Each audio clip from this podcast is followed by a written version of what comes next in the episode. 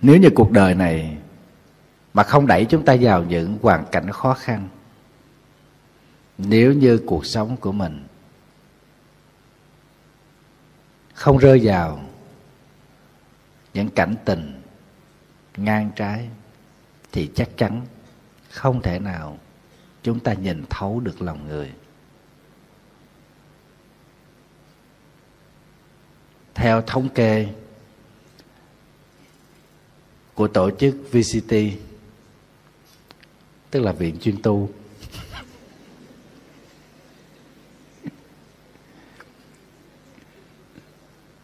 mà nói VCT cho nó sang ta tưởng là mà nói một cái tổ chức hiệp hội quốc tế nào, tiếng Anh thì thì con người ta đau khổ 80% vì lòng người thay đổi.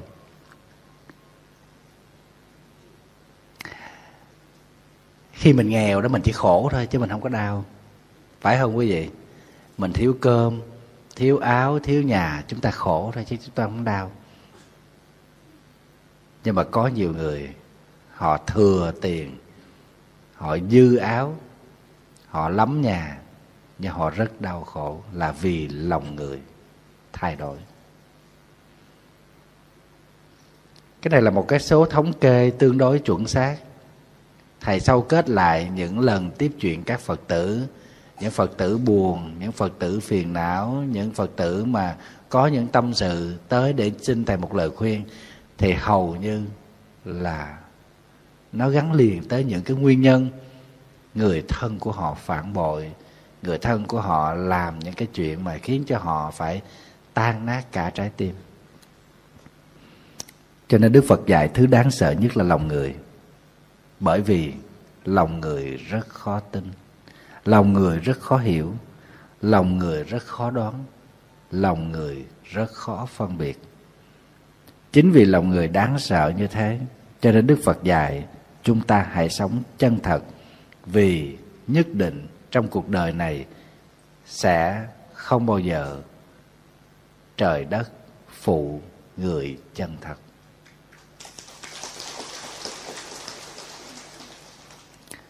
Hoàng thiên, bất phụ hảo tâm nhân. Tức là trời cao đó, không bao giờ phụ cái người có lòng. Lòng đây là muốn nói về lòng chân thật, chữ hảo tâm. Hảo tâm nhân tức là người có lòng tốt, mà lòng tốt đây là lấy nền tảng của chân thật tâm làm chuẩn. Họ gieo nhân, gian dối, họ sẽ gặt lấy quả báo. Chúng ta cứ sống chân thật. Tuy rằng chúng ta rơi nước mắt nhưng mà chúng ta nhất định phải thay đổi cái nhân này. Chứ còn nếu như chúng ta cứ gian dối ngược lại, thì trong cái dòng tuần hoàn của nhân nhân quả quả, trải dây dây trải như thế sẽ không kết thúc, sẽ không có đoạn kết. Cũng phải gặp lại họ, rồi lại tiếp tục chịu sự tổn thương, đau khổ bởi sự gian dối. Có những lúc, thầy thấy các phật tử muốn tìm cách tránh xa những con người giả tạo, khi nhận ra được lòng dạ của họ khó lường. Thì thầy có khuyên các phật tử đó mình tránh xa cũng không có được. Chắc chắn mình sẽ gặp lại người khác. Cũng y vậy là do cái nghiệp của mình gắn liền với những cái nhân, gian dối từ trong quá khứ. Cho nên bây giờ chúng ta phải chịu lấy kết quả. Khi mình đã gieo cái nghiệp như thế rồi, thì mình tránh đi đâu được? Sự thay lòng đổi dạ của nhiều người khiến cho chúng ta dần dần mất niềm tin vào cuộc sống. Đau đớn nhất là người mà chúng ta tin tưởng nhất họ phản bội mình.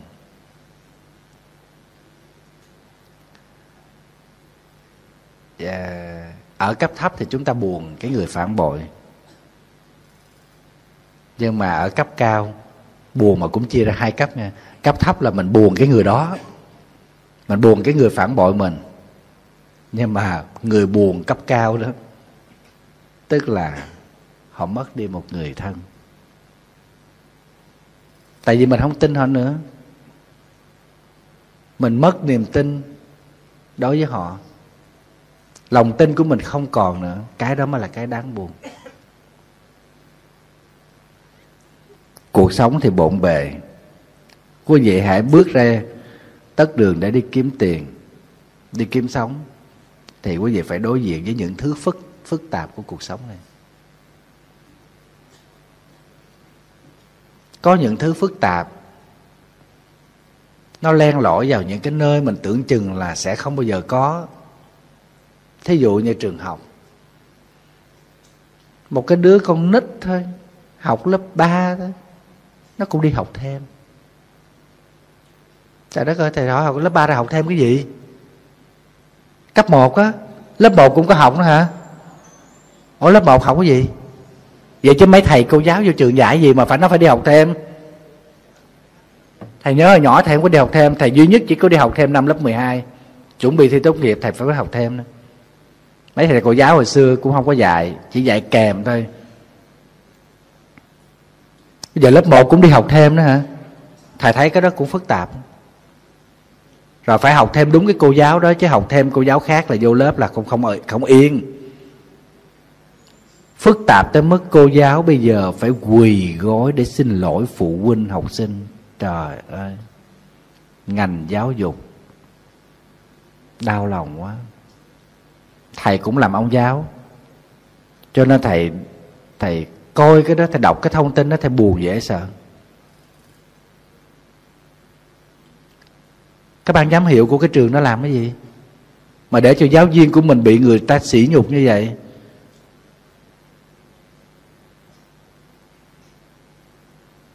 tội nghiệp quá. Cô giáo này mới sanh xong hai tháng. Phải không quý vị? Mà bắt quỳ. Chắc chắn cô giáo này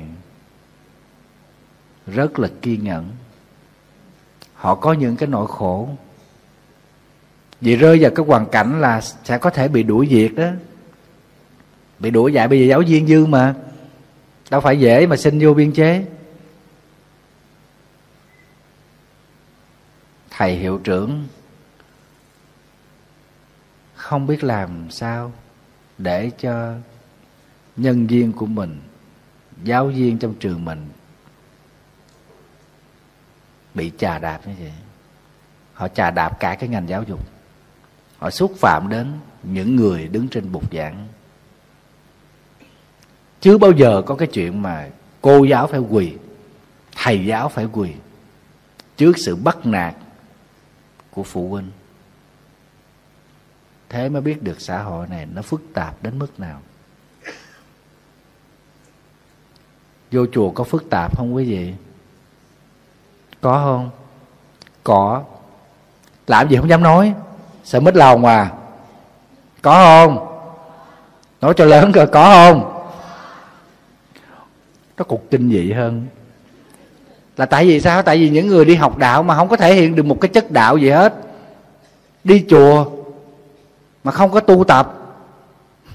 Ông bà mình gọi là quỷ chùa đó. Đi phá chùa đó. Thì cái đó có phải kinh dị hơn không? Có phải phức tạp hơn không? Đi học nhân quả mà không sợ nhân quả. Trời ơi, đi vô chùa mà đi nói xấu chùa. Đi học đạo với ông thầy mình mà nói xấu ông thầy mình. Kết bè, kết đảng, chửi với nhau trên facebook tệ quá. Thầy, bây giờ thầy hỏi quý vị nè, giữa cái cuộc sống bộn bề, phức tạp như vậy, tìm được một người chân thành đối xử với mình, họ sống một lòng một dạ hiếm lắm. Thật sự chúng ta chỉ cần vậy thôi.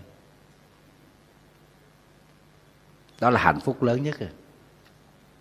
Cho nên dạng người quen, không có mấy người thân là vậy đó mình quen khắp cả thiên hà, tri kỷ được mấy ai. Là cái người sống chân tình với mình, sống hết lòng hết dạ với mình.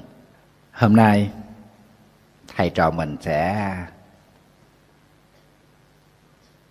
nhìn thực tế vào cuộc sống. Nhìn thẳng. Và chúng ta tư duy những cái mà chúng ta nghe, những điều chúng ta chứng kiến, và những thứ mà chúng ta trải nghiệm, và những con người mà chúng ta đã từng gặp. Dưới dòng vô thường. Qua suy nghĩ của phật giáo, để chúng ta có một trạng thái tâm lý tốt hơn, không phải bị phiền não chi phối nữa. Rất là mong tất cả quý vị à, quan hỷ bởi những điều mà thầy nói nó nó rất là thẳng thầy tin rằng quý vị sẽ hiểu điều này. Là tại vì sao? Tại vì trong đây 50% các Phật tử lớn hơn tuổi thầy. Thì cuộc đời của quý vị nó gia chạm nhiều hơn thầy. Thầy trong chùa tiếp xúc nhiều. Tiếp xúc nhiều hơn quý vị đó. Thầy tin chắc quý vị không có tiếp xúc nhiều bằng thầy. Nhưng mà gia chạm thầy không bằng quý vị. Khi quý vị đi kiếm sống, quý vị sẽ bảo vệ gia đình sẽ bảo vệ người thân và bảo vệ chén cơm manh áo của mình, bắt buộc quý vị phải gia chạm. Thầy ở trong chùa thì thầy không có gia chạm. Kệ. Con chó chạy ngang, họ nói con voi cũng được. Con chim bồ câu bay qua, họ nói con phượng hoàng cũng xong. Mình biết vậy thôi. Bởi vì trong cuộc sống có nhiều người mình thấy tốt, chưa chắc. Có nhiều người tệ, cũng chưa hẳn. Họ tệ với người này nhưng mà họ có khi họ tốt với người khác. Họ tệ ở cái mặt này nhưng họ sẽ tốt mặt khác. Còn có nhiều người cứ luôn thứ này thứ kia, tốt này kia, trời ơi, lo này, lo lắng kia. Xin thưa, chưa tới lúc. Tới lúc rồi nó cũng mọc tám cái nanh ừ có nhiều phật tử. Nhắn tin cho thầy vui lắm sư phụ ơi con lo lắm. Đầu năm đầu tháng tự nhiên mình nghe câu đó mình cũng cũng không biết chuyện gì. Hỏi lo gì vậy con? Trời ơi, con lo. Bây giờ có nhiều yêu tinh nó thèm thịt đường tăng lắm sư phụ. Lãng dễ sợ. Trời ơi, thầy già năm chục tuổi rồi người ta thèm cái gì? Ngộ ghê giờ lúc hai mấy ba mươi tuổi còn ừ, còn con trai nheo nhẽo đó, không ai dòm ngó, tự nhiên bây giờ ông già rồi ngó gì mà đành đàn trời, con lo ghê lắm. Nó bóng nó gió gì giờ nhiều yêu tinh lắm, nó thèm thịt đường tăng lắm. Sư phụ nói thì muốn ăn thì cứ tới mà ăn. Đó. nhưng mà có một vài chỗ là không ăn được đâu nghe con.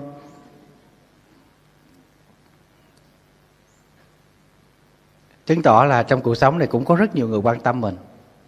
Có nhiều người thương yêu mình và thật lòng với mình. Cho nên kỳ dư, gặp những chuyện dông bội của cuộc đời. Thôi, lên đường. Mà không phải bận lòng làm gì? Quý vị làm được như vậy không? Nói dễ quá, làm khó lắm. Nhắc tới tên nhiều khi mình còn ấm ức. Phải không quý vị? Cho nên có nhiều lúc mình cực đoan mà nó đừng có nhắc cái tên đó nữa. Đừng nhắc cái tên đó với tôi nó tôi không bao giờ muốn nghe tới cái tên đó nữa khi mình nói như vậy, có nghĩa rằng là cái tên đó nó là lại hằn sâu vô trong cái ký ức của mình thêm một lớp nữa. Tức là mình thêm phiền não bởi bởi sự sân hận. Gốc gác vẫn là sân hận mà ra. Thì ở trong nhà quý vị thường gặp mấy cái vấn đề này. Gặp nhau hoài. Thôi thì cuộc sống này nó phức tạp. Chúng ta không thể thay đổi được vì đó là bản chất của cuộc sống. Và con người cũng vốn là vô thường, từ thân cho tới tâm. Đó là quy luật chung của tất cả các pháp hữu vi. Pháp hữu vi tức là những gì chúng ta có thể thấy, nghe, biết được gọi là hữu vi. Tức là nó có hình tướng, nó có cái cái gì đó để cho chúng ta có thể suy nghĩ về nó, có khái niệm về nó, cái đó gọi là pháp hữu vi hữu vi tức là nó có sự tạo tác. Thí dụ như cái bàn, cái nhà, thí dụ như tình yêu, vui, buồn, tất cả những cái đó cũng gọi là pháp hữu vi. Thì tất cả những thứ đó nó đều bị chi phối chung hai chữ vô thường. Khi chúng ta bằng lòng được và chấp nhận được cuộc sống là phức tạp, con người là vô thường, lòng người vốn hay thay đổi, thì xin thưa với lại quý vị, không có gì để mà chúng ta bàn luận thêm về cái sự khó lường, khó đoán của con người mà chúng ta chỉ biết rằng những thứ đó, nó là những bài học quý giá để giúp cho chúng ta nhận chân được bản chất của cuộc đời. Buồn đó, nhưng mà không có giải khờ về buồn suốt đời. Hận đó kẻ bạc tình mà. Nhưng mà không có lấy máu của mình viết lên bốn chữ tiền tình tù tội. Hận chút thôi. Mình cũng phải sống. Anh ấy muốn mình chết à. Tôi không có dạy khờ tôi chết cho anh vui đâu. Tôi phải sống. Tôi sống mà tôi còn làm cho tôi đẹp lên để cho anh hối hận suốt đời là anh đã sai. Phải không? Chỗ có nhiều bà trả thù ghê lắm quý vị, bị chồng phản bội. Chỉ vì già, chỉ vì xấu, thế là cố đi kiếm tiền, tân trang lại. Làm đàng hoàng, nuôi con cái thành đạt. Bất kể anh kia làm cái gì, chị này cũng đi tới dự hết. Sự kiện gì để tới như một nữ hoàng lộng lẫy để cho anh biết rằng anh đã sai rồi bỏ nữ hoàng để đến gần con chuột lát Trời ơi, thầy nghe cái đó thầy thấy kinh khủng thiệt. Thầy nói tại sao con phải làm như vậy? Bây giờ thầy hỏi thiệt con nè Con đến đó lòng con có yên không? Khóc liền. Còn yêu mà Còn thương cho nên mới hận như vậy. Thầy nói khỏi đi con Khổ bấy nhiêu đủ rồi Đừng có giả tạo thêm nữa Sống thật với mình đi. Thôi Thay vì đi bỏ tiền ra làm mấy cái điều đó vô bổ lắm. Mình làm từ thiện. Tại vì mình không có cái phước mình đẹp về dáng dốc, thì mình hãy làm đẹp tâm hồn. Mình không có phước để mà có được một người chồng chung thủy giống như ai kia, thì mình tu tạo công đức để làm một cái nền tảng vững chắc cho các con của mình tự tin bước vào đời. Mẹ bị phản bội, nhưng mẹ là một người đàn bà vĩ đại nhất trên cuộc đời này. Và trái tim mẹ là một món quà lớn nhất mà cuộc đời đã tặng cho con. Thầy dạy như thế có ép chị em phụ nữ lắm không? Có không? Bà diệu chí? Tại bà không có đau khổ, cho nên bà nói không. Phải không? Thử coi, bà đi rước bà hai về cho ổng, rồi bà thấy cái cảnh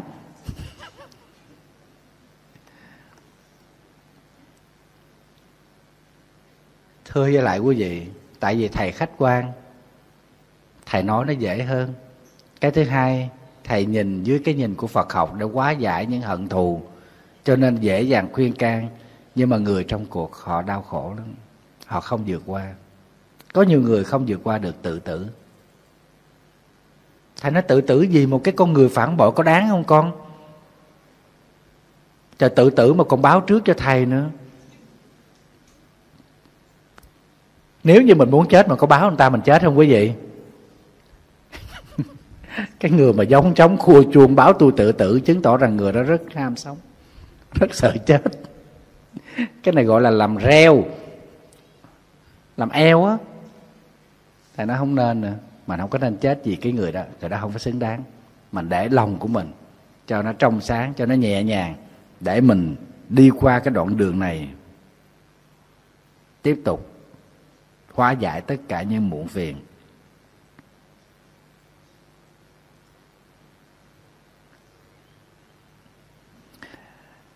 Nói ngọt thì yêu, tiền nhiều thì quý. Câu nói này có đúng không quý vị? Đúng không? Nếu như là đứng dậy xã hội học, qua cái tâm tham của con người thì câu nói này đúng. Chắc chắn chúng ta không thể nào vui vẻ với một cái người mà hay nói sẵn với mình. Nói cay cú, nói mà thọc thẳng vào trong cái điểm yếu của mình. Còn cái người mà lúc nào nó cũng thầm thì bên tai, chị dễ thương lắm, anh sang trọng lắm. Thì đương nhiên cái đứa đó nó dễ thương với mình rồi đó. Nó nói ngọt. Hãy mà nói ngọt thì chúng ta yêu à. Tiền nhiều thì quý à có đúng cái tiền nhiều quý không quý vị? Cái này nó cũng đúng. Ở một phần nào với một số đối tượng. Sống à, nặng về vật chất sống thực dụng. Chứ có nhiều người người ta không thèm tiền đâu. Thầy biết mà có nhiều người ném tiền vô mặt người khác mà mặc dù không có tiền đi chích thuốc. Ngon vậy đó. Thở lên thở xuống ngáp ngáp vậy thì có cắm bình oxy vô là, là sống lại thôi. Vậy mà ta đem tiền tới dục vô mặt ta không thèm cái này là chảnh ghê gớm luôn.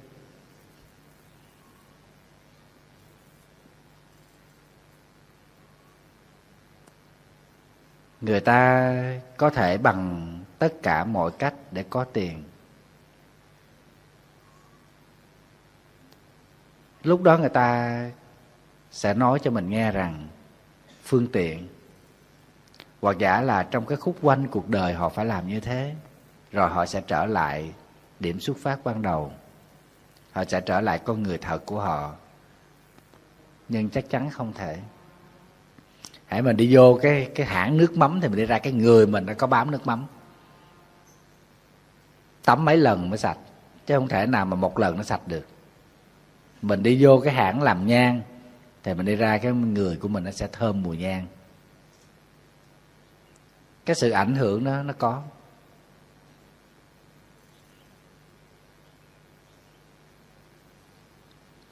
Tết này có một rất nhiều phật tử đi tới chùa, xin cúng sao.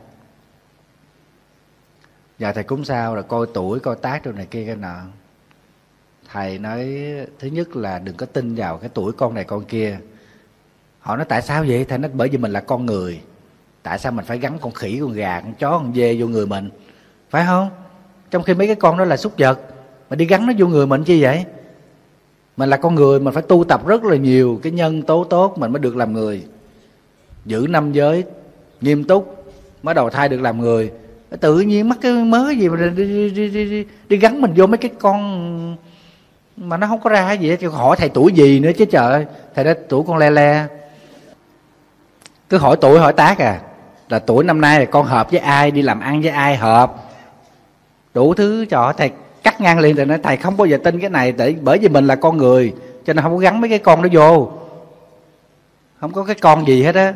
Họ nói, trời ông bà mình cũng nghe theo đó mà. Thầy nói, ông bà mình cũng chưa chắc là đúng.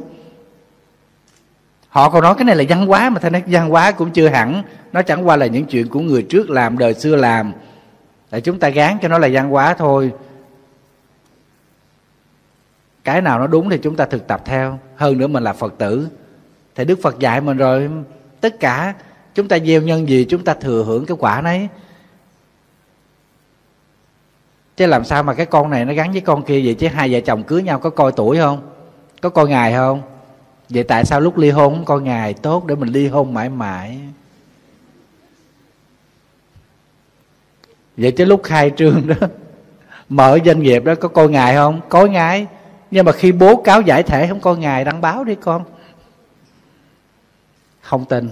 Thầy không bao giờ tin cái ngày giờ tốt xấu này. Bởi vì thầy tin đức phật.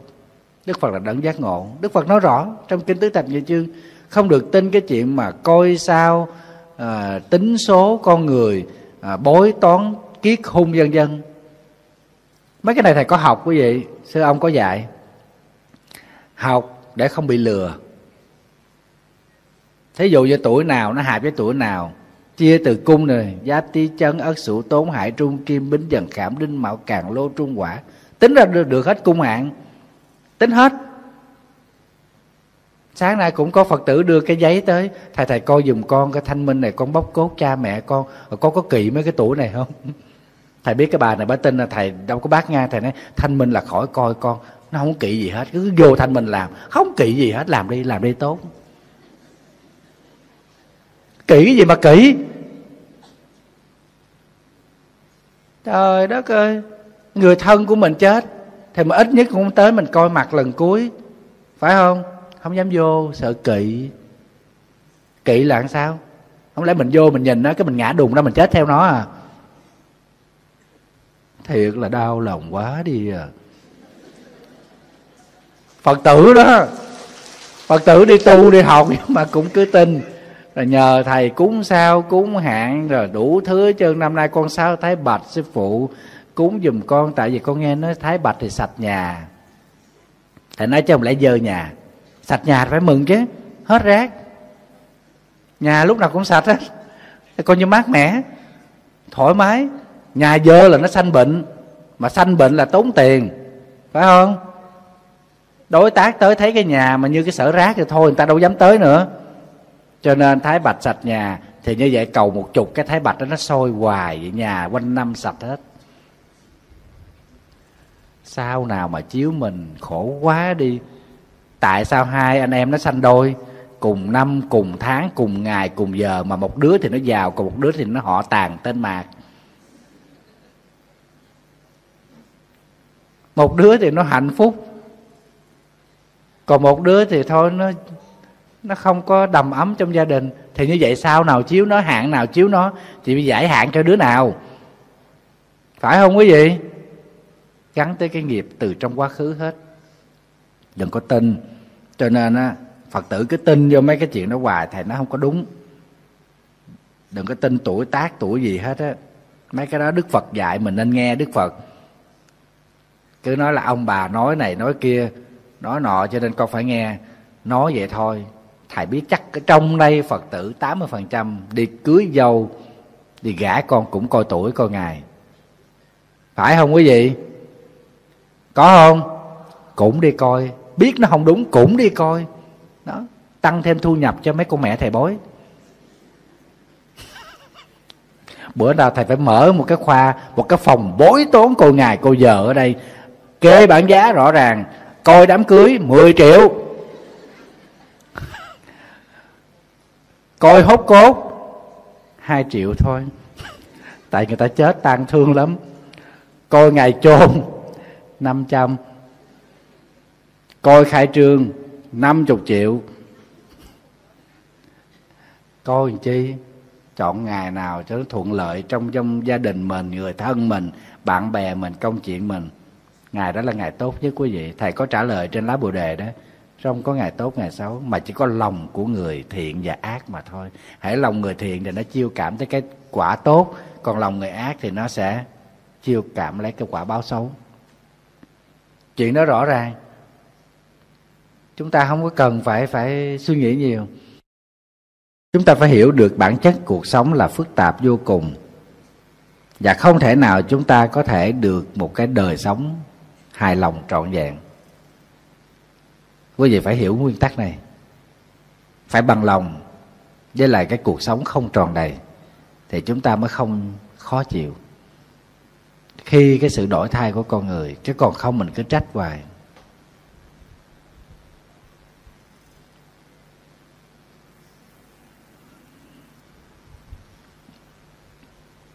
Người ta nói xã hội đồng tiền thì anh em cũng cũng thành là nước lã. Tức là đồng tiền nó chi phối tới mức anh em phải phải thư kiện với nhau để mà tranh giành tài sản, thì vấn đề này nó xảy ra nhan nhản trong cuộc sống. Lúc nhỏ lớn lên thương yêu nhau lắm, nhưng mà khi cha mẹ chết ngã nằm xuống rồi bắt đầu là dòm ngó tới tài sản. Thiệt là đau lòng, có mấy phật tử tới kể thì nó thôi nhịn nó đi, câu nhường nó đi, bỏ cho rồi. Nhưng mà đa phần người ta không chịu bỏ, ít nhất cũng chia hai, mà bây giờ không thỏa thuận được chia hai tại vì có người có công hơn. Tự nhiên khơi khơi ở đâu ra riêng rồi về đây còn dành của, giật của nó làm sao? Lúc cha mẹ già bệnh không nuôi, đùng qua đẩy lại. Thì người nào đó nuôi thì phải được hưởng nhiều hơn, nhưng mà họ không chịu. Đó, quý vị thấy không? Sự thật đó.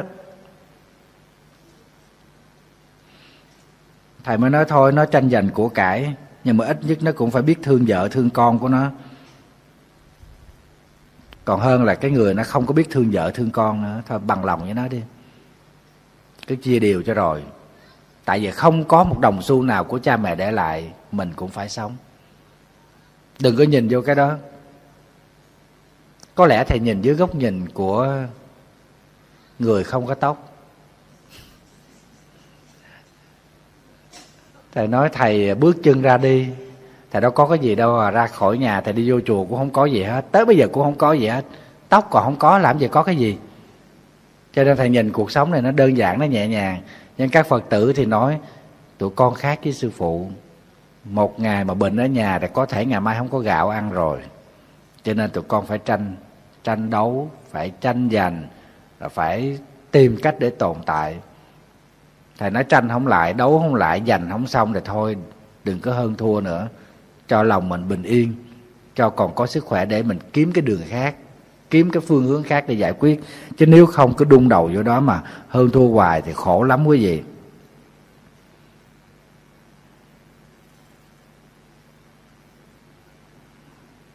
Dò xong dò biển dễ dò. Đố ai lấy thước mà đo làm người. Câu ca dao này thầy nghĩ ai cũng đọc. Thì đúng như vậy ngay cả mà cái khe sâu nhất của đại dương ở thái bình dương sâu 11 cây số đó người ta cũng có thể đo được. Ở dưới thái bình dương nó có một cái khe sâu nhất là 11 cây số. Một cái khe núi nằm ở trong lòng biển sâu thật là sâu. Vì người ta vẫn đo được. Người ta đo bằng à, bằng chất nổ khoa học hiện đại, ta thả chất nổ thì cái sự mà kích phát của âm thanh thì người ta mới tính được cái cái cái cái cái sự khuếch tán đó. Nhưng mà lòng người thì không đo được.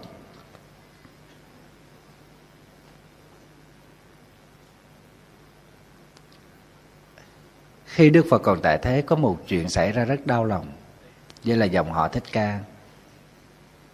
Đó là vua tỳ lưu ly kéo quân chinh phạt thành ca tỳ la về thì lúc bây giờ tôn giả một kiền liên mới khuyên đức phật, bạch với đức phật là đức phật nên ra mặt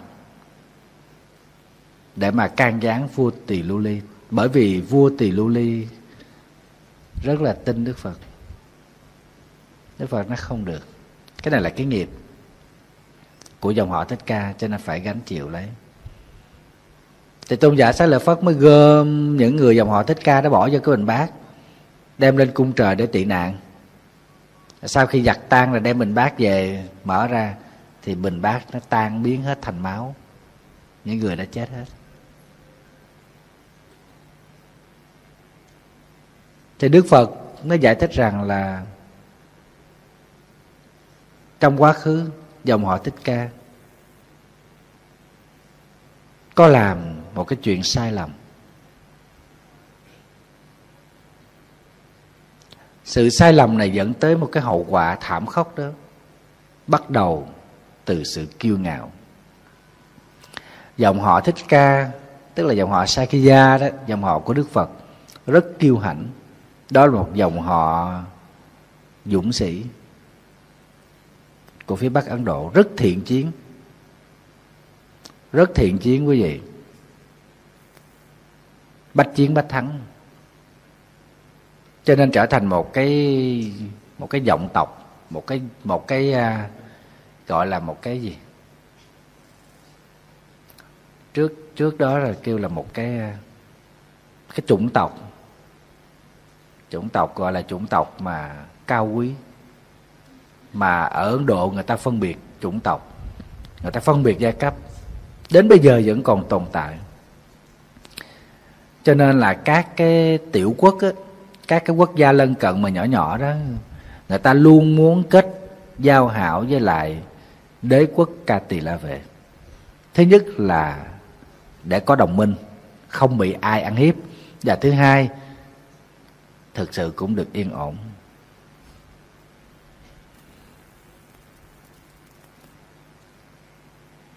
Thì cái đất nước này à,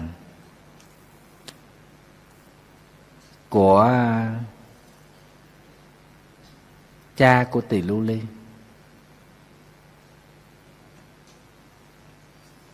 Tức là ông nội làm vua. Thì mới ngỏ lời kết thân với lại ca tỳ la vệ. Thì ca tỳ la vệ ban đầu là không nhận lời. Mà không nhận lời thì sỉ nhục. Cho nên cuối cùng nhận lời nhưng mà khi mà gả thì phải gả công chúa. Và dòng họ thích ca cho rằng là dòng họ mình là dòng họ tôn quý. Không có gả công chúa cho một cái bộ tộc nhỏ như thế.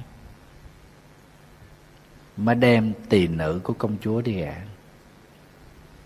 Nhưng mà sự thật này là giấu. Tỳ nữ này cũng đẹp rất là giống với công chúa đem gả. Thì khi về nhà chồng thì không ai biết chuyện đó hết. Mới sanh ra tỳ lưu ly. Thì suốt một cái khoảng thời gian dài như thế, không có, tỳ lưu ly không có được mẹ dẫn đi về, lớn lên không có được dẫn về quê ngoại.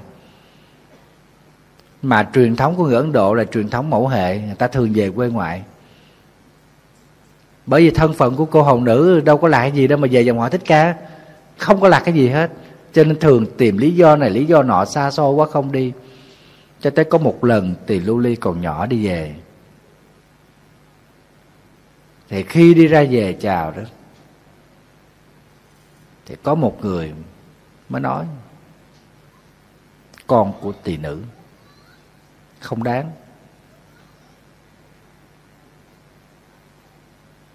Thì tỳ lưu ly lớn lên, hiểu ra được cái sự ghẻ lạnh của bên ngoài dành cho mình. Tại mỗi lần về cái tỳ lá vệ, không có ai mặn nồng hết, không ai tiếp đón này kia hết. Tại vì nó là con của tỳ nữ chứ đâu phải con của dòng họ đâu. Tìm hiểu ra được sự thật. Tỳ lưu ly mới nói rằng, ta sẽ rửa mối hận này, sẽ sang bằng ca tỳ la vệ. Đã sỉ nhục dòng họ của ta mẹ ta không có lỗi. Nhưng mẹ của ta vẫn là dòng dõi hạ tiện. Nô tỳ mà. Hậu nữ là dòng dõi hạ tiện cho nên tỳ lưu ly hận lắm. Có một người mẹ là là nô tỳ hận chứ. Thân là vương tử nhưng mà thực sự là lý lịch là như thế thì là làm sao?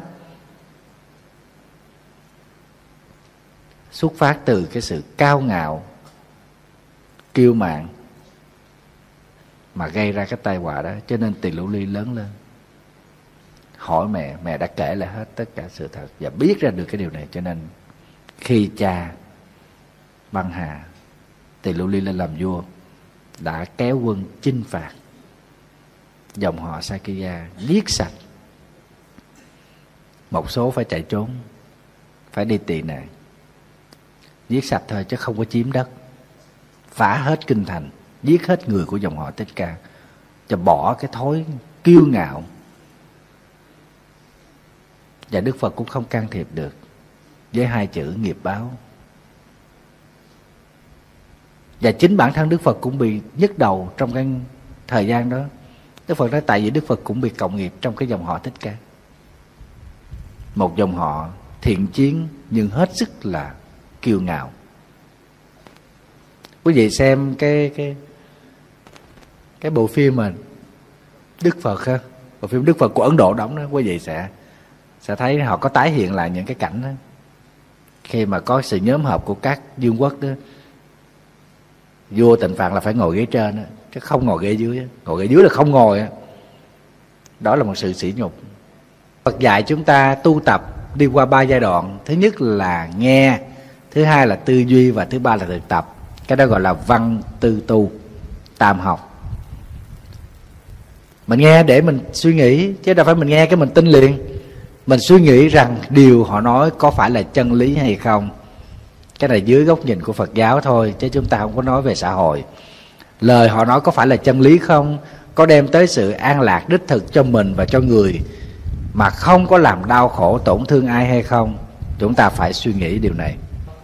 Bây giờ nè, mình lỡ sai lầm rồi, đã như vậy người thân mình còn nói, mày thấy chưa? Tao nói mà mày không nghe. Tri nhân, tri diện, bất tri tâm. Họa hổ, họa bì, nan, họa cốt. Tri nhân, tri diện, bất tri tâm. Con mình nó đã đau khổ gần chết vì nó lầm. Vì nó nó tin người, nó thất bại. Mình còn sáng cho nó một câu vậy thôi, nó nó tự tử là chắc rồi. Tức là vẽ vẽ hổ vẽ da chứ không có vẽ được xương. Chỉ vẽ biết được ở ngoài thôi biết người, biết mặt chứ không có biết được lòng. Ừ. cho nên có khi á, thầy suy nghĩ như vậy, không biết nó có cực đoan không? Chân thành quá mức nó cũng là một cái tội. Mà tin người quá vội đó, nó lại là một cái ngu. Thầy nói như thế này có cực đoan không quý vị? Có không? Chắc chắn là đức phật sẽ không có vui. Tại vì mình nói như thế, nó còn nhiều cái ngã chấp nó còn nhiều cái tham ái còn nhiều cái sân hận quá. Ai người ta gian kệ họ, mặc họ, chúng ta cứ thẳng một đàn mà đi. Phải không? Ai nhiều mưu mô nhiều cái gian trá kệ sát họ. Ta vẫn là ta tự thọ nào. Nhưng mà trước mắt là nhà tan cửa nát. Vợ chồng ly tán. Con cái phải nghe đi làm thuê làm mướn. Nhà cửa phải bị xiết. Vì tin người. Vì thiệt thà. Thì đúng. Là từ cuộc sống thực tế chúng ta thấy người này hơi thiếu suy nghĩ, quá vội vàng.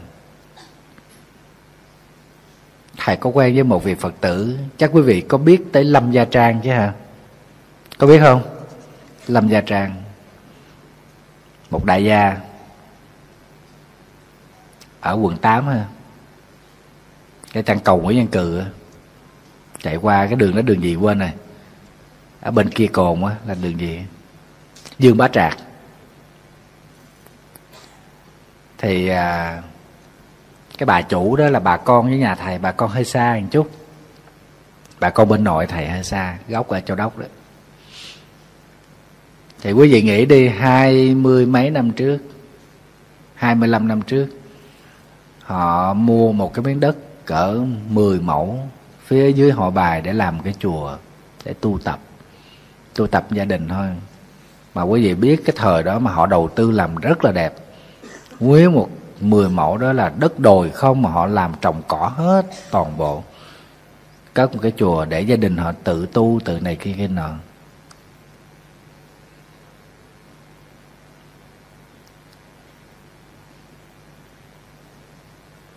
Thì à, cách đây ba năm, thầy đi vô, thầy thăm. Tại vì à, cái ông chủ đó, ông bị bệnh bệnh nặng bị ung thư giai đoạn cuối.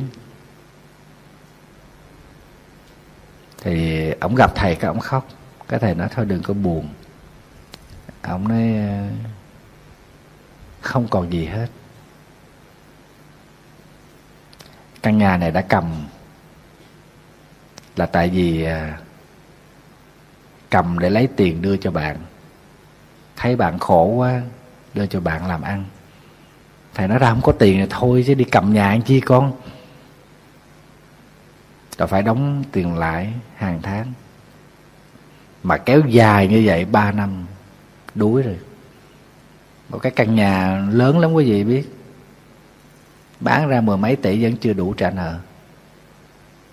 Trả nợ cho bạn.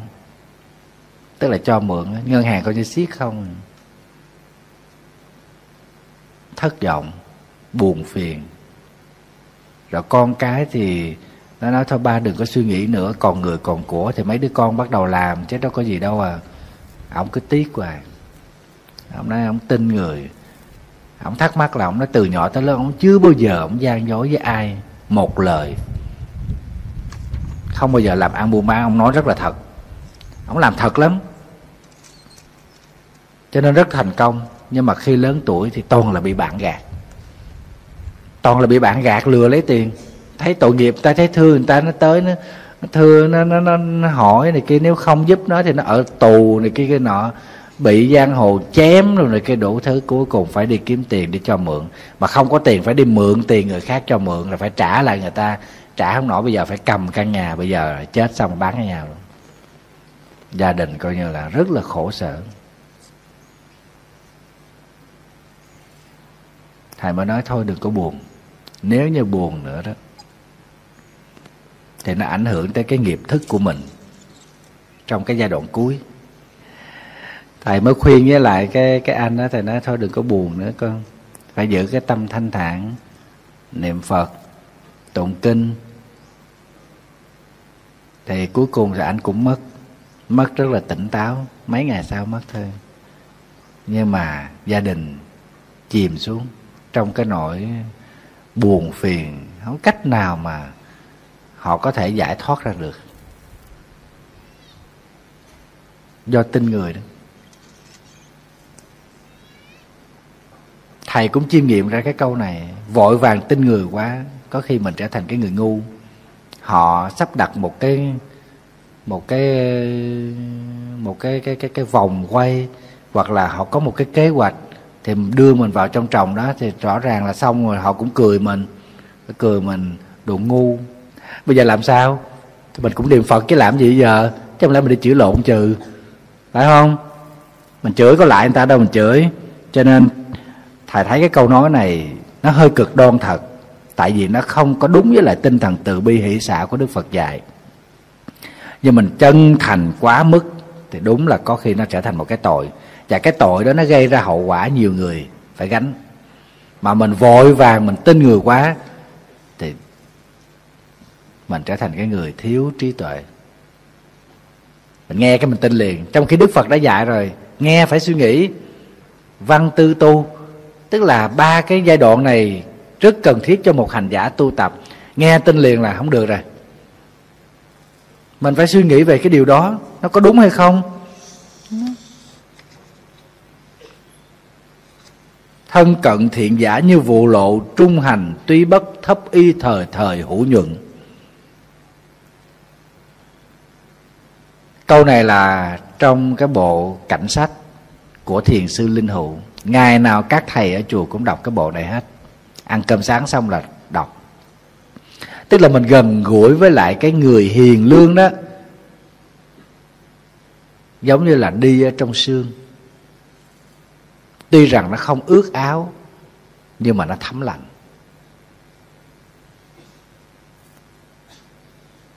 Hiệp tập ác giả, trưởng ác tri kiến. Còn mình gần gũi giao lưu với cái cái kẻ ác, thì cái tâm ác của mình nó sẽ tăng. Cái nghiệp ác của mình bắt đầu chúng ta sẽ gieo tạo. Mình đừng có tưởng mình là bồ tát rồi mình đi vô đó mình giáo hóa chúng sanh. Lầm đó nghe con mình giáo hóa không lại nó đâu.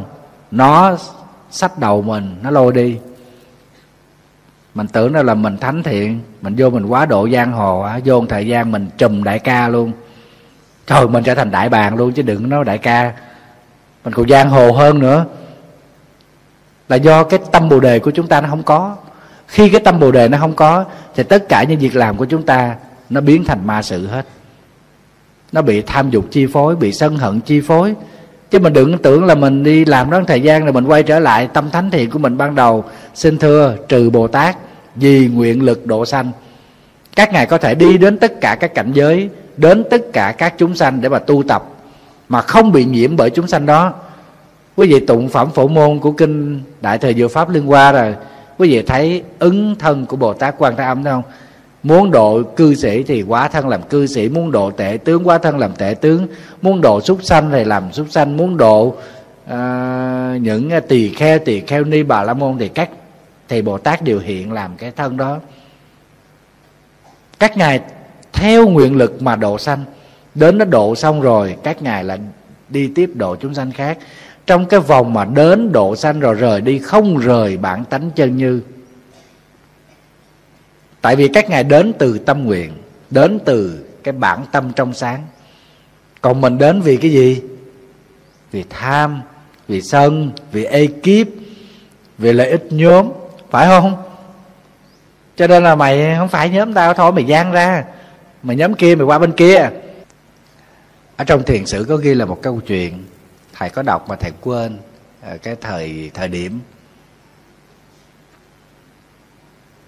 Cái sự tu tập của hai thầy trò ở một thiền viện nọ. Xin lỗi không phải một thiền viện đâu. Một cái một cái hang nhỏ ở trong núi sâu. Bởi vì vị thầy này nguyên là một uh, tiến sĩ. Nhưng mà chán cái cảnh hơn thua tranh danh đoạt lợi của người đời cho nên treo ấn từ quan. Trường danh lợi lăng xăng lui tới án công hầu sớm tối đua chen. Cho nên à, vị tiến sĩ này mới à, xin được về quê để ở ẩn. Thì về quê dạy học một thời gian thôi. Rồi à, đi xuất gia tu tập. Khi thiền sư này xuất gia tu tập, cũng không có ra ngoài cuối cùng là một bữa nọ, ông đi ra ngoài thôn sớm để hóa duyên, tức là để xin một ít gạo. Một tháng thì đi một lần. Thì trên đường đi thì bắt gặp một đứa nhỏ. Không biết cha mẹ ở đâu, bỏ đứa nhỏ đỏ que nằm khóc ở bên đường. Thế là từ đó ông thiền sư có con, ông thầy có con con ai đem bỏ chỗ này? Con ai không biết con thầy thầy nuôi? Thì cũng xảy ra điều tiếng. Tại vì ông thầy thiền sư này, mình gọi là thiền sư thôi chứ cũng không có già. Mới có ba mấy, bốn mươi tuổi à. Cũng còn phong độ, cũng còn đẹp. Còn rất là đẹp mà. Có tài nè, học giỏi nè. Nhưng mà người ta ít nghe ông nói. Nhưng mà ông nói rất là đạo lý. Tự nhiên bây giờ bồng đứa nhỏ. Thế là miệng đời thị phi. Không biết con ai đây trời. Ông này ông tu có ngon lành không ta? Thế là người đa phần ta thấy ông thầy đó người ta dòm ta ngó, bắt đầu người ta bình phẩm, người ta dị nghị, đủ thứ hết. Ngày tháng đi qua, tới khi chú tiểu này lớn lên, trở thành một à, ông thầy. Ông thầy này cũng đẹp, cũng hảo tướng.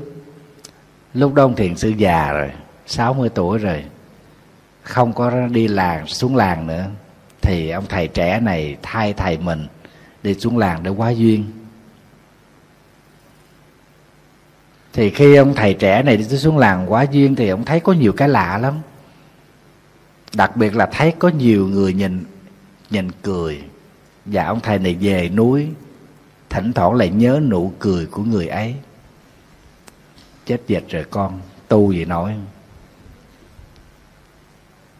anh hùng không qua được ải mỹ nhân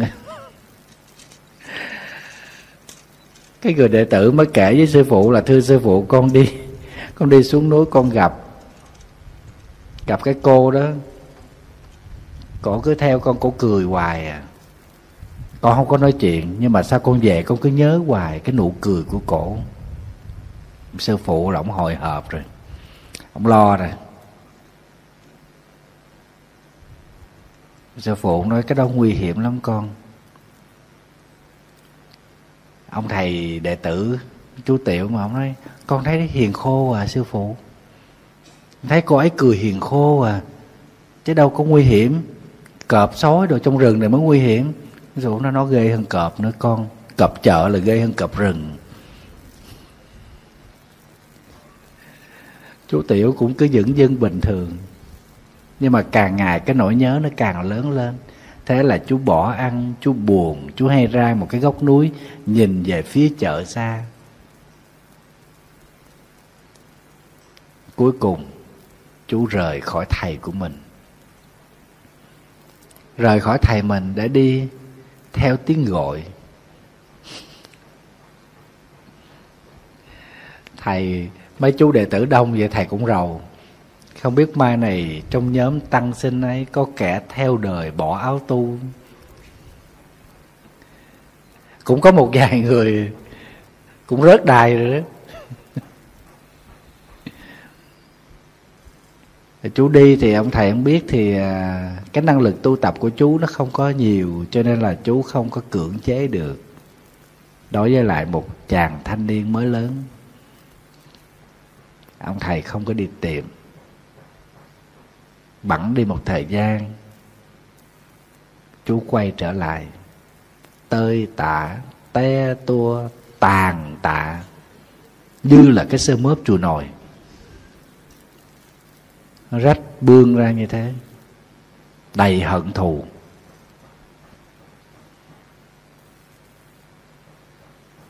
Gầm gầm gầm gầm đi vô. Không thèm chào ông sư phụ ông sư phụ gặp cũng không thèm chào.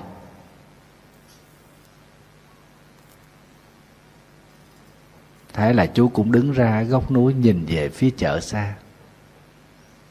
Nhưng cái nhìn của 10 năm sau này nó khác hẳn.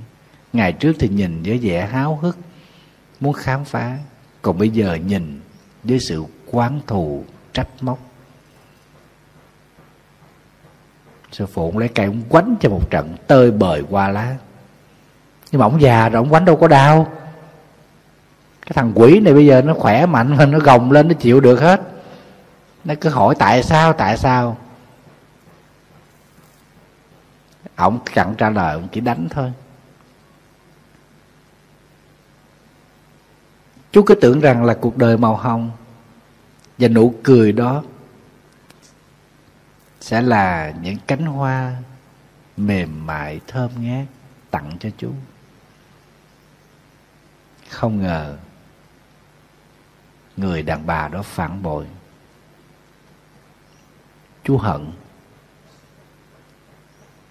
Chú đem cái tâm rách nát đó, hận thù đó trở về. Và ông sư phụ đang làm trách nhiệm tẩy hết đi những cái hận thù đó.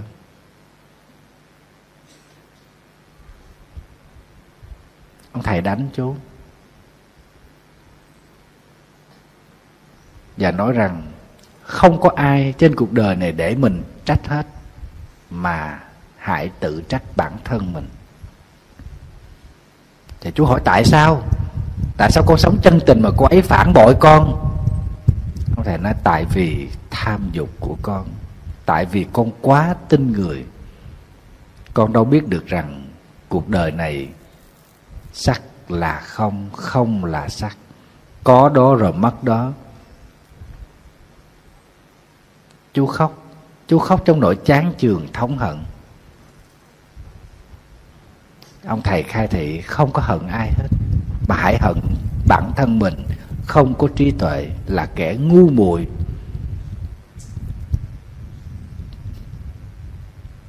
Sau đó thì ông thầy qua đời chú ở lại tu tập. Chú thề suốt đời không bước chân xuống núi. Chú hận cuộc đời nói trắng ra là hận đờn bà.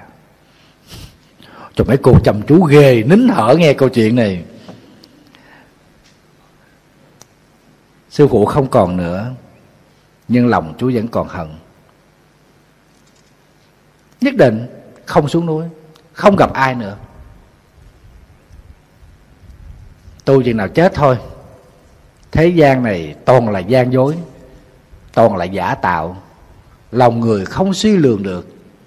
Người nói thương ta, người nói yêu ta. Tại sao bây giờ lời nói đó lại dành cho người khác? Chú bất ngờ quá, một chú tiểu thơ ngay lớn lên trong sáng quá mà. Làm sao biết được cái cuộc đời này nó có nhiều cái trái ngang, có nhiều cái sự đổi thay vậy? Cho nên chú hận. Nhưng mà đâu phải hận đời là được yên đâu con.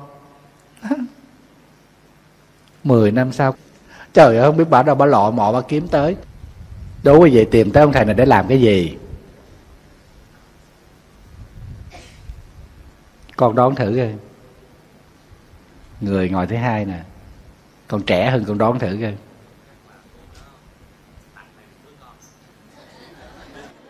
Tặng thầy đứa con trời, ông này ông chắc cũng coi phim xuân hạ thu đông rồi lại xuân. Không phải, trật đường rầy, mời anh kế bên. Già dặn hơn, kinh nghiệm tình trường hơn. Đố con cô gái ấy tới để làm gì? Xin lỗi người phụ nữ này tới tìm ông thầy này để làm gì?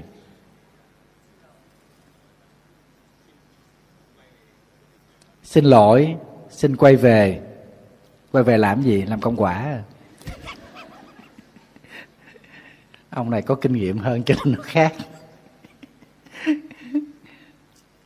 Đúng rồi, cô đó cô tới cô xin tạ lỗi. Ông thầy lạnh lùng, không nhận.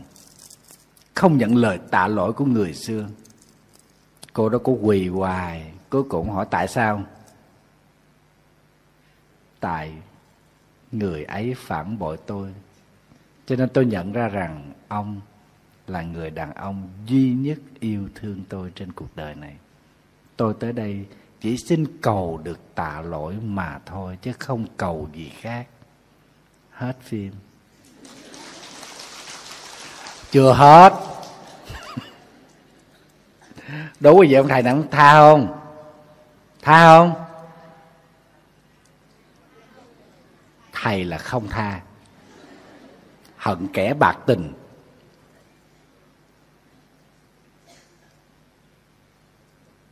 Ông thầy ông tha. Ông thầy trong chuyện ông tha. Trời mấy cô vỗ tay. Thì trong câu chuyện là ông thầy ông tha. Ông nói, thôi cô đi về đi. Chuyện xưa đừng nhắc lại nữa. Tôi đã quên rồi. Tôi đã quên cô, nhưng tôi không có quên cái sự phản bội của cô. Tôi đã không còn hận thù tôi chỉ tự trách bản thân của mình. Thì cô này cô nói, tôi chỉ mong được đón nhận sự tha thứ mà thôi. Còn tôi không tha thứ cho bản thân tôi. Cô này nói như thế. Cô quay lưng đi ra. Gieo mình xuống vực thẳm. Tự tử chết. Để cho tự mình. Cảm thấy bằng lòng với lại cái cái hình phạt đích đáng.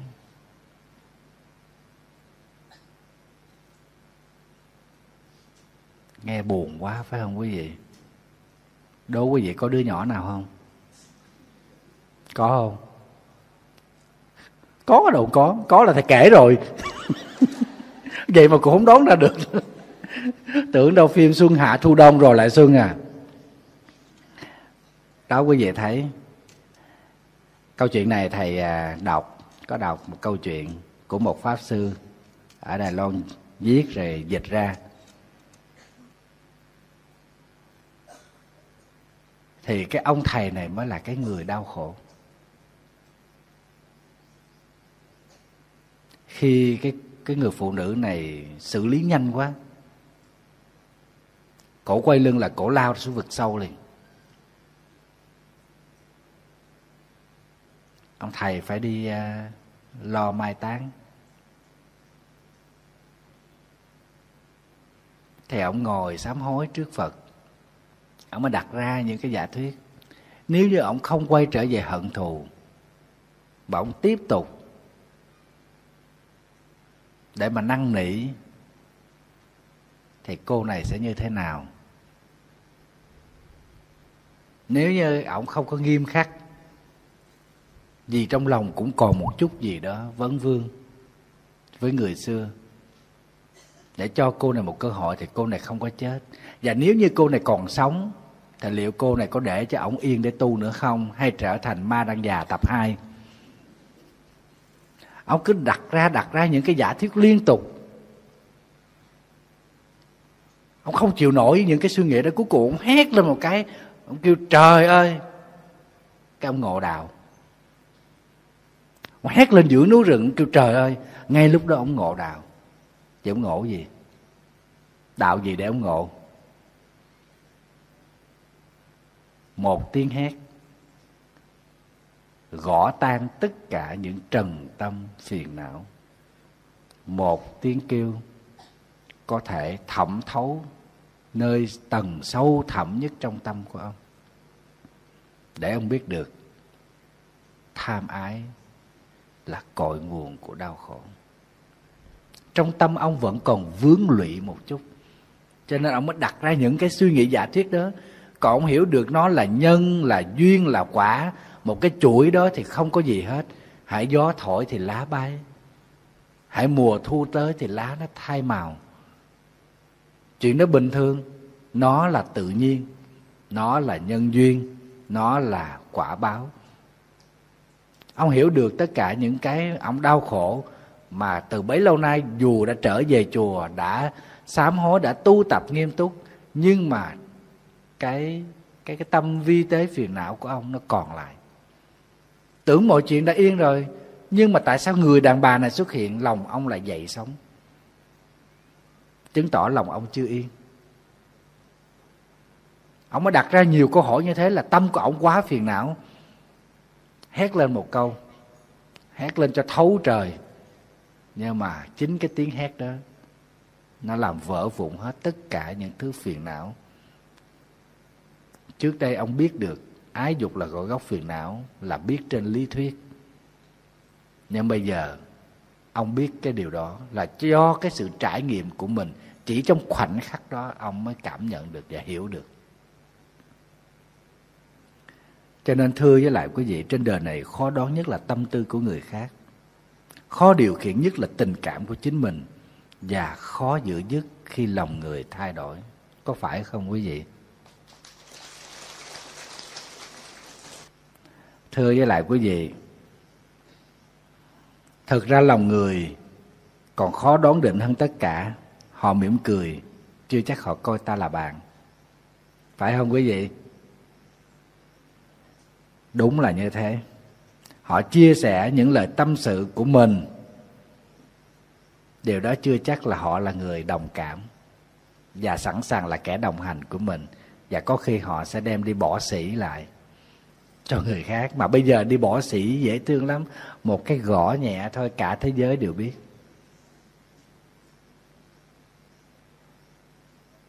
Có khi mình sẽ trở thành đối tượng tán gẫu của họ nhưng điều đó họ không hề biết. Họ đang làm tổn thương mình. Cho nên, vội, đừng vội tin người. Đừng vội tâm sự với người. Đừng vội móc hết ruột ra, gan ra để đưa cho người. Họ mỉm cười. Chúng ta đón nhận tới đó hết. Mình mỉm cười lại. Coi như là người học phật với người học phật.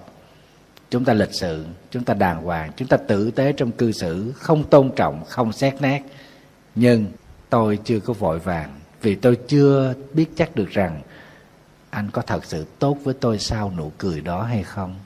Bạn có thật sự hết lòng với tôi sau nụ cười này không? Hay nó ẩn tàng một mưu toan? Mình không dè dặt bất kỳ một điều gì để mình nghĩ xấu ai, nhưng tốt nhất chúng ta không có để cho mình phải khổ thêm bởi những điều không đáng bởi sao? Thông thường, mình mong đợi người đời sẽ tử tế với mình. Và chắc chắn là chúng ta đưa ra cái lý do là tôi cũng tử tế với bạn. Thì bạn phải tử tế với mình. Cái đó không phải là công thức. Phải không quý vị? Chưa chắc đâu. Tôi tốt với anh nhưng mà chưa chắc anh tốt với tôi. Mà mình luôn đòi cứ đòi hỏi đây là một cái sai lầm. Đây là cái sai lầm của chúng ta. Cho nên cái khổ là là từ cái cái cái đòi hỏi này, từ cái mong mỏi này. Hãy mình hiền với người đó là mình bắt người đó phải hiền với mình. Và mình nghĩ rằng nó là một lập trình, nó là một mặc định. Xin thưa là không, vì sao? Vô thường. Trong cuộc đời này, không có chuyện gì mà nó không xảy ra hết. Và chúng ta đừng nuôi cái hy vọng đó và bắt buộc họ phải tốt với mình cho nên các vị đừng có trách móc là tại sao là đối xử với tôi như thế này, tại sao phải đối xử với tôi như thế kia. Tại vì mình đặt ra một cái điều kiện là tôi tốt với anh anh phải tốt với tôi. Tôi tốt với em em phải tốt với tôi. Chuyện đó không phải là một công thức. Chắc chắn, thưa quý vị, thầy có đọc một câu chuyện. Người ta nói rằng nếu như mình mà tử tế với người nào đó và mình tin chắc rằng họ sẽ tử tế lại với mình. Thì cái hành động này cũng giống như mình đang thu người ngồi lại. Mà đối diện với mình đó là một con sư tử. Nó không ăn thịt mình. Chúng ta thu mình với lý do, tôi không ăn thịt sư tử thì sư tử sẽ không ăn thịt mình. Một cái so sánh này thầy thấy rất sinh động và rất hay. Chắc không? Mình không ăn thịt nó nó không ăn thịt mình à. Lòng rồi con. Nó nhai xương luôn. Chứ đừng nói mà nó ăn thịt không. Chẳng những thế mà nó thịt mình, nó còn chia cho bạn nó nữa kìa. Đó. chúng ta có một cái chủ quan. Theo cái suy nghĩ của mình là rằng mình tốt thì họ phải tốt với mình. Không không thể như thế. Cái đó có xảy ra, nhưng nó không phải là một nguyên tắc nó không phải là một cái chắc chắn. Tại vì sao? Tại vì khi mình đối xử tốt với người đó, mình có một cái tham chấp. Và mình có một cái sự đòi hỏi, họ phải tốt với mình. Đức phật dạy chúng ta sống tốt, không phải để đòi hỏi. Cho nên, chúng ta không có khổ. Là tại vì khi chúng ta sống trải lòng, chúng ta không có ngã chấp, không có đối tượng không năng, không sợ không có cái sự so sánh, không có một cái yêu cầu gì. Hay nói khác hơn, chúng ta đang thực tập một cái công hạnh rất là lớn. Đó là vô cầu. Chúng ta làm mà chúng ta không cầu. Trong tất cả các hạnh mà đều có cái tâm vô cầu tham gia thì công hạnh đó sẽ đạt tới đỉnh cao. Đức phật gọi là ba la mật từ tu tập bố thí cúng dường cư xử giao du chúng ta không đòi hỏi họ, thì chúng ta sẽ không bao giờ khổ. Đức phật dạy chúng ta rất là rõ ràng. Thi ân bất cầu báo. Tức là không cần họ đền đáp mình, họ đối xử tốt với mình.